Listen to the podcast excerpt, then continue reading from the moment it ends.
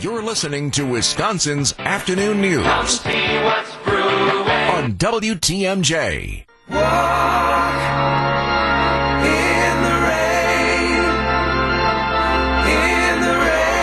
Meteorologist Brian Niznansky is with us on what's turned into a soggy opening day, but that's okay. Crew won, and it was dry for all those Yes. tailgaters. Niz, hello. Hey guys, yeah, I guess walking out of the stadium and driving around, sure, but hey, we got that roof over our heads, uh, That's which right. paid off game one. Yep, it sure did, and it was good for the tailgaters. So no soggy hot dog buns. I mean, it was pretty good before the game Right. too. No It's freezing also not that temperatures either. sideways. Yeah, it's also that not that sideways wind. I've walked around this the curve Yeah. of the stadium before and just been. I mean, it just feels like little needles in your face. It's like, whoo, I don't miss that opening day. I remember that one I'm yeah, glad it- I'm glad that didn't pan out today, you know, but I got a feeling though before uh, you know we get through April, there's going to be a couple of those days uh, at American Family Field. But hey, we got close to 60 today. That felt all right. Yeah, for sure. I, to your point, I don't want to dwell on this, but I saw a graphic uh, that we get about two inches of snow every April.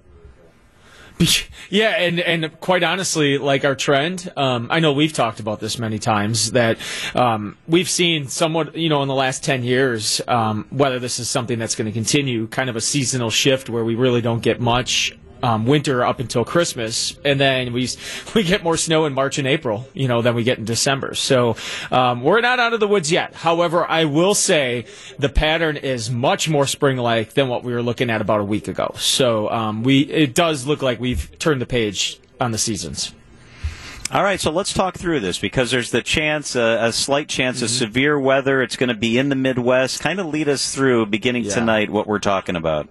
You know what, guys? I, I honestly think the setup is really similar to last Friday, where we have a bullseye where there is going to be like guaranteed tornadoes across western Illinois, a good portion of Iowa, and we're going to find ourselves right on the edge of that. Um, again, this is for tomorrow evening. So this evening, just a few showers, overnight showers, uh, low temperature around 40. Tomorrow starts dry. It's tomorrow afternoon we could get our first round of storms, and then we could see multiple rounds of storms tomorrow night. However, I think there's going to be a strong enough east wind that here in the city of Milwaukee and locations right along the lakeshore, um, the threat of severe weather is going to be greatly minimized because of that strong east wind. But if you're in Jefferson County, Walworth County again, even western Racine and Kenosha counties or Waukesha County, you have a much greater potential for severe weather tomorrow evening.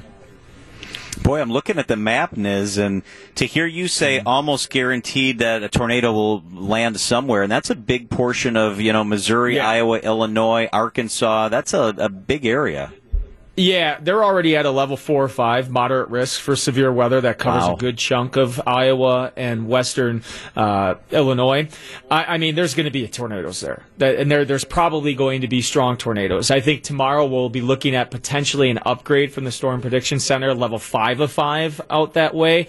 I still think we're on the outside looking in of all that mess, but it's going to be too close for comfort, especially spots is- tomorrow afternoon. If you're around 60 degrees tomorrow afternoon, like way away from the lake, that's going to be enough instability to hold those storms together.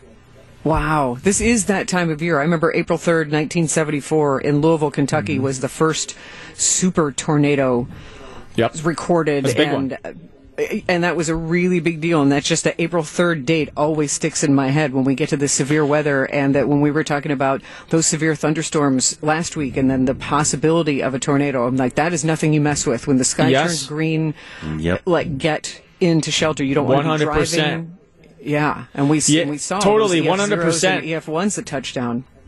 Yep, and, and I think their energy is going to be there uh, again tomorrow afternoon in the inland spots. Now, I don't want people in Milwaukee to be like completely like you know like don't this is not going to happen. I will just say that if that wind is still off the lake, that greatly minimizes the threat for tornadoes. But just be on your toes. I really want those of you who are well inland for tomorrow afternoon, tomorrow evening to kind of be aware of the potential for severe weather, including uh, tornadoes, guys. All right, we'll stick it out and check back in with you tomorrow, Niz. Thank you so much. All right, take care, guys. Later.